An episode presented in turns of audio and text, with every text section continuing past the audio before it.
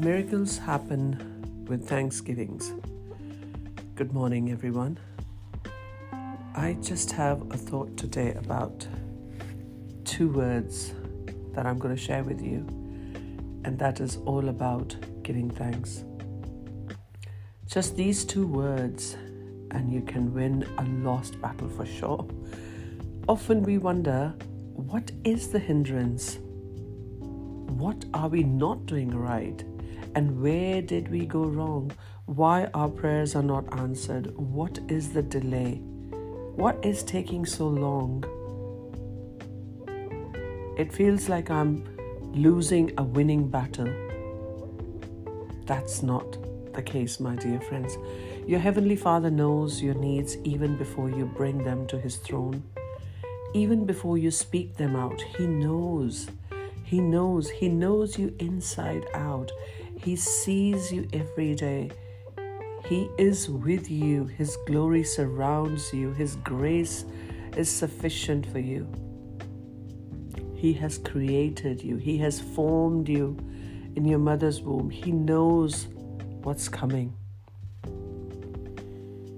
Spare a few minutes and please read um, through John chapter eleven, verse forty-one. I shall read it for you. It is written, "Then they took away the stone from the place where the dead man was laying. And Jesus lifted up his eyes and said, Father, I thank you that you have heard me." Now let's pause here for a second. Jesus, who was fully human, but again, he was fully God. He is fully God. Why did he had to lift his hands up? Why did he had to lift his eyes towards his Father and start giving thanks? Start thanking him. Why? Why? He could have just spoken. He could have just said, "Come out, you know, Lazarus," or, you know, "God, I thank you so much that, you know, you've given me that authority, that power to, to, you know, to roll that stone away, and I can do it myself." But no, he set an example for us that we need to thank. So Jesus lived and set for us an amazing, perfect example of a life of thanksgiving. He always, he always thanked his Heavenly Father for whatever he did.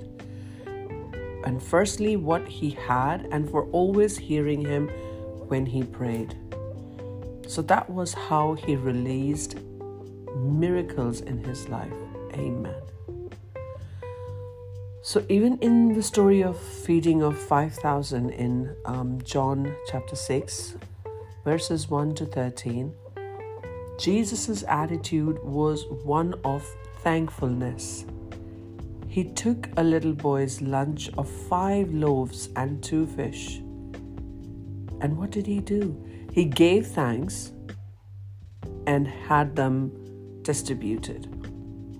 So he gave thanks for the little that was there, that was already there. He gave thanks for what was already there, and that little multiplied.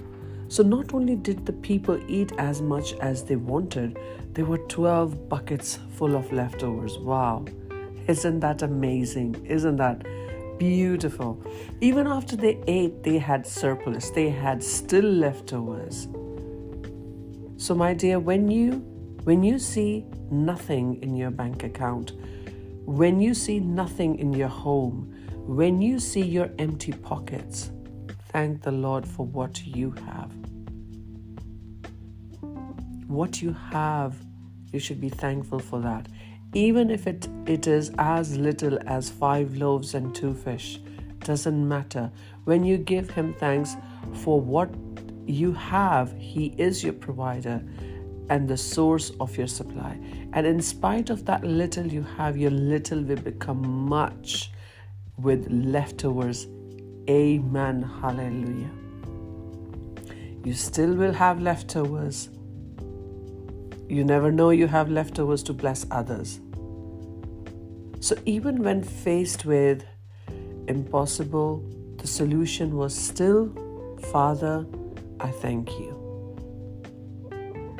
When Jesus stood outside Lazarus' tomb and the people people took um, away the stone that was covering this tomb, he did not see the situation as hopeless and impossible.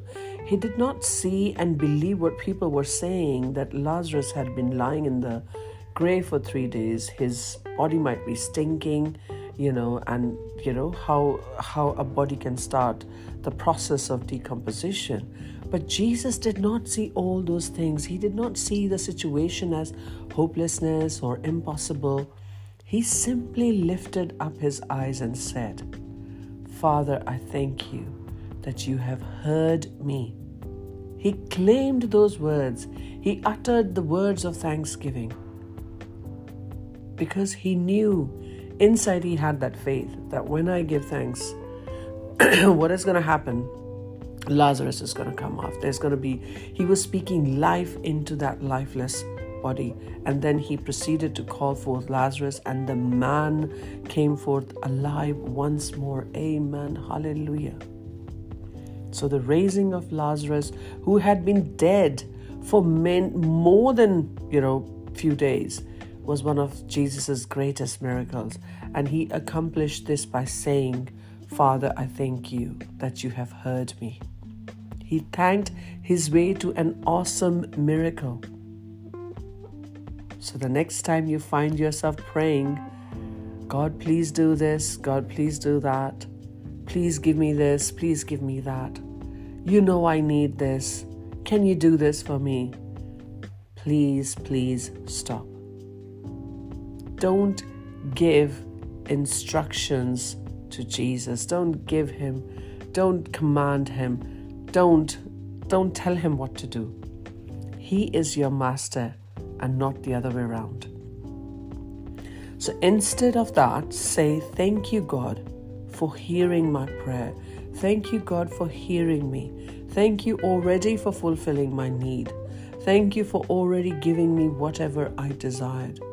And because you have heard me, I thank you that I have I do have what I asked for." Even before you receive it, start thanking him. And when you thank God, the little that you have will definitely multiply, and your impossible situation will turn around to reflect God's provision, and resurrection life will hit you. Amen. So God bless you all in abundance. Thanks him no matter what the situation is. And you will surely see miracles, as me and my husband, we've been seeing in our lives for more than twenty-six years. Um, and it's just been amazing. The times we've had nothing in our pockets or in our banks, that has been the time we have rejoiced as a family. And God has instantly changed our situation. You know, I always say this to my children. When a situation comes when we don't know what's going to happen next, we don't know what's the outcome of the situation, just sit back and relax and wait for the bigger surprise coming through.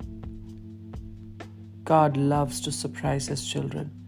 Jesus loves to see that, that tears of joy falling down from our cheeks and saying, "Thank you, God.